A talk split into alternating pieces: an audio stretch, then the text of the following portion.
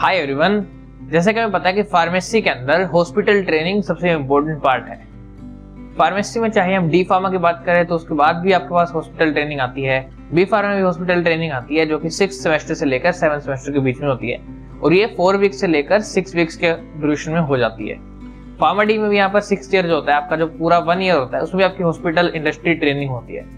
तो स्टूडेंट बात करते हैं कि इस ट्रेनिंग में आपको करवाया क्या जाता है और ये कैसे होती है। एज अ फार्मेसी स्टूडेंट हमें मेडिसिन के बारे में पता होना चाहिए। और इस ट्रेनिंग में हमें मेडिसिन के बारे में पता करवाया जाता है। इसमें हम दो टॉपिक्स के बारे में पढ़ते हैं पोसोलॉजी और डोजेज फॉर्म्स पोसोलॉजी में हम यहाँ पर टाइम ऑफ़ एडमिनिस्ट्रेशन और राउट ऑफ़ एडमिनिस्ट्रेशन और काफ़ी सारी और सिनर्जिज्म और एडिटिव प्रॉपर्टीज़ के बारे में पढ़ते हैं। हॉस्पिटल विज़िट के अंदर आपको पेशेंट के बारे में बताया जाएगा कि इस पेशेंट को इतने टाइम बाद आपको यहाँ पर दवाई देनी है और यहाँ पर एडमिनिस्ट्रेशन जो राउट ऑफ़ एडमिनिस्ट्रेशन क्या होगा इंजेक्शन लगेंगे या फिर आपको ओरल रूट पे देना होगा, ये सब आपको बताया जाएगा हॉस्पिटल ट्रेनिंग के अंदर। उसके बाद हॉस्पिटल ट्रेनिंग में आपको यहाँ पर डॉक्टर के साथ मिलवाया जाएगा। काफ़ी सारे वर्ड्स के अलग अलग वर्ड होते हैं, जैसे ऑर्थोपेडिक्स हो गया कार्डियोवेस्कुलर हो गया।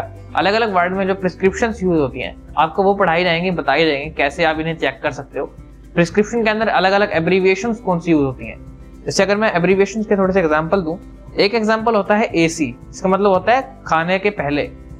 ए एस ए पी होता है एस एफ़ होता है as soon as possible CBC मतलब complete blood count C X R मतलब चेस्ट का एक्सरे अगर प्रिस्क्रिप्शन लिखा है डी एक्स तो इसका मतलब होगा डायग्नोसिस अगर प्रिस्क्रिप्शन पे लिखा है ई एन टी तो यहाँ पर होता है ईयर नोज़ एंड थ्रोट आपने काफ़ी बार हॉस्पिटल में या फिर क्लिनिक के ऊपर डॉक्टर का जो नाम होता है वो नीचे देखा होगा कि आपने उसमें लिखा होता है कि ई एन टी स्पेशलिस्ट तो ई एन टी स्पेशलिस्ट मतलब ईयर नोज़ और थ्रोट के स्पेशलिस्ट है.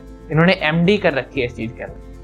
अलग अलग हॉस्पिटल के वार्ड्स में आपको ऑब्जर्वेशन करवाई जाएगी। ऑर्थो की बात करें, चाहे हम डेंटल की बात करें, चाहे हम कार्डियो की बात करें, वहाँ पर कैसे काम होता है, कैसे सर्जरीज परफॉर्म होती है, कैसे मेडिकल इश्यूज़ के बारे में बात की जाती है तो ये सब आपको बताया जाएगा। कैसे वहाँ पर काम होता है, जो पूरा प्रोसेस होता है, उसके बारे में आपको यहाँ पर बताया जाएगा और दिखाया भी जाएगा। सबसे इंपॉर्टेंट जो पार्ट है, इसके अंदर वो आता है पेशेंट के साथ डायरेक्ट कंसल्ट करना, जिसमें आपको यहाँ पर प्रिस्क्रिप्शन उनकी पढ़नी होगी। क्योंकि आपको अगर पेशेंट आपको प्रिस्क्रिप्शन देगा तो आपको पता होना चाहिए कि प्रिस्क्रिप्शन पढ़ते कैसे और फार्मासिस्ट के लिए तो सबसे इंपॉर्टेंट टॉपिक ही यही है कि प्रिस्क्रिप्शन को पढ़ना कैसे है। क्योंकि अगर हम रिटेल या बिज़नेस की बात करें तो यहाँ पर सबसे इंपॉर्टेंट टॉपिक होता है प्रिस्क्रिप्शन को रीड करना। और जितना जल्दी हम इस स्किल को सीख लें कि प्रिस्क्रिप्शन कैसे रीड करें, उतनी जल्दी हम कंसल्टेशन करने में मदद कर पाएँगे पेशेंट की। तो चलो देखते हैं कि हम कैसे प्रिस्क्रिप्शन को पढ़ सकते हैं। मैंने यहाँ पर सिक्स स्टेप्स बनाए हैं। इस सिक्स स्टेप्स के थ्रू आप किसी प्रिस्क्रिप्शन को पढ़ सकते हो और समझ सकते हो कि इसमें क्या लिखा है डॉक्टर ने। अगर हम एक फिजिशियन की बात करें तो उसने एक प्रिस्क्रिप्शन बनाई है।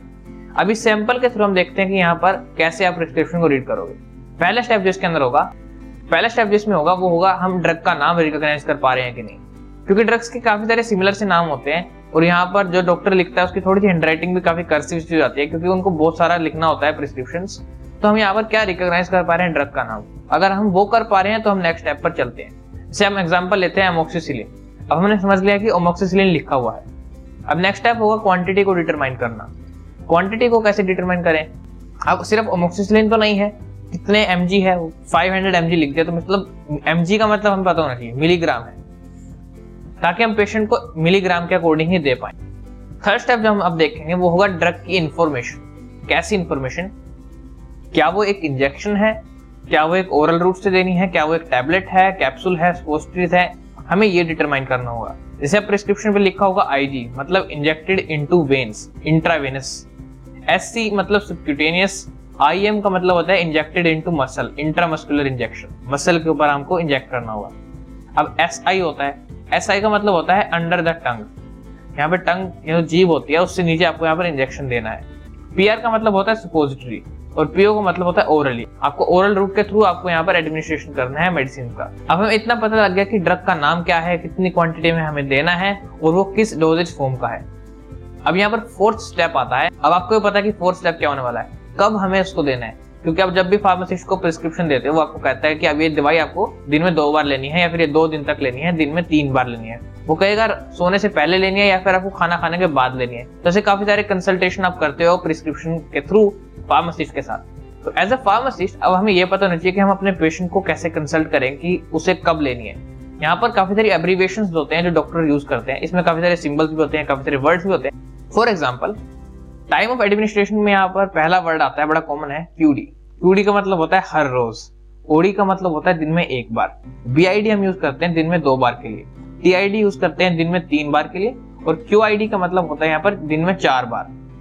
इसको सिंबल में आप देखोगे तो सिंबल ऐसे बनेंगे, यहाँ पर एक डॉट होगी, उसमें दो डॉट होगी, इसमें तीन डॉट होगी, और इसको हम एक से ऐड कर देंगे। क्यू एम का मतलब होता है हर सुबह every morning Q P M का मतलब होता है every night Q two H का मतलब होता है एवरी टू आवर हर दो घंटे में आपको ये दवाई लेनी है। और एच एस का मतलब होगा रात को सोने से पहले आपको ये दवाई लेनी है एट बेड टाइम तो ये काफ़ी सारे इंस्ट्रक्शंस होते हैं जो डॉक्टर लिखता है फार्मासिस्ट को, और फार्मासिस्ट को वो कंसल्ट करके बताना होता है अपने पेशेंट को। तो अब हम ये समझ गए कि हमारा ड्रग का नाम क्या है, कितनी क्वांटिटी में लेनी है, और राउट ऑफ़ एडमिनिस्ट्रेशन क्या है, और टाइम ऑफ़ एडमिनिस्ट्रेशन कब है। ये सब हमें पता लग गया है। अब बात करते हैं लास्ट सेकंड स्टेप की, जो होगा हमारा स्पेशल इंस्ट्रक्शंस अब डॉक्टर काफ़ी सारे स्पेशल इंस्ट्रक्शन लिख देते हैं प्रिस्क्रिप्शन पे, जो कि हमें पेशेंट को बताना ज़रूरी है। इसमें एग्जांपल आते हैं PC A AC QHS PRN PC का मतलब होता है खाना खाने के बाद आपको मतलब खाली पेट ये दवाई नहीं लेनी है। खाना खाने के बाद आपको ये दवाई लेनी है। एसी का मतलब होता है कि आपको बिफोर मील लेनी है। मतलब खाली पेट आपको ये दवाई खानी है। एसी अगर डॉक्टर प्रिस्क्रिप्शन में लिखता है तो समझ जाइए खाना खाने से पहले आपको ये दवाई लेनी है। क्यूएचएस होता है हर रात को, हर रोज रात को आपको ये दवाई लेनी है। पीआरएन का मतलब होता है एज नीडेड जब आपको लगे कि आपका टेम्परेचर इंक्रीज हो रहा है, तब आप इस दवाई को लें जब आपको लगे आपको बॉडी में पेन हो रहा है, तब आप इस दवाई को लें, नहीं तो ना लें।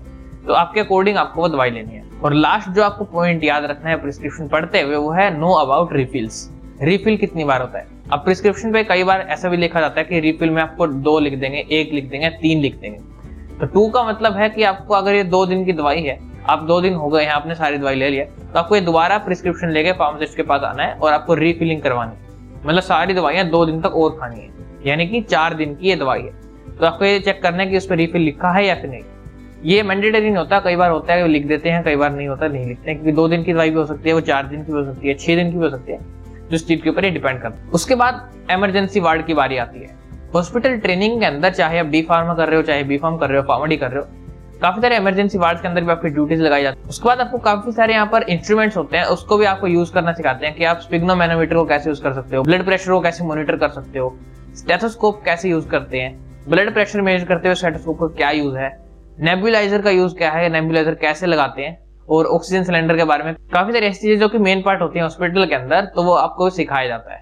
इंजेक्शन कितने तरह के होते हैं? I M intramuscular intravenous subcutaneous तो इनको इंजेक्शन कैसे लगाया जाता है? किस पार्ट पे लगाया जाता है? अलग अलग पार्ट होते हैं बॉडी के जहाँ पे इंजेक्शन को हम लगा सकते हैं। कैसे लगाते हैं? वो भी आपको पढ़ाया जाएगा, सिखाया जाएगा। उसके बाद आपको पढ़ाएँगे किस बीमारी के लिए कौन सी दवाइयाँ यूज़ होती हैं। ये सब आपको पढ़ाया जाएगा। फ़र्स्ट एड की ट्रेनिंग दी जाएगी। फ़र्स्ट एड में आपको अगर बोन फ्रैक्चर हो गया है काफ़ी सारी ऐसी चीज़ें हो गई है बाउंड है तो उसको कैसे हील करना है, ये सब आपको पढ़ाया जाएगा, बताया जाएगा। और जैसे आपकी ये ट्रेनिंग कंप्लीट होती है चार हफ़्ते की या पाँच हफ़्ते की, जितने भी होती है, उसके बाद आपको सर्टिफिकेशन भी मिल जाएगी सर्टिफिकेट मिल जाएगा कंप्लीशन का कि आपकी जो इंटर्नशिप है या आपकी ट्रेनिंग है, ये कंप्लीट हो चुकी है। और ये सर्टिफिकेट काफ़ी इंपॉर्टेंट होता है। तब तक के लिए धन्यवाद।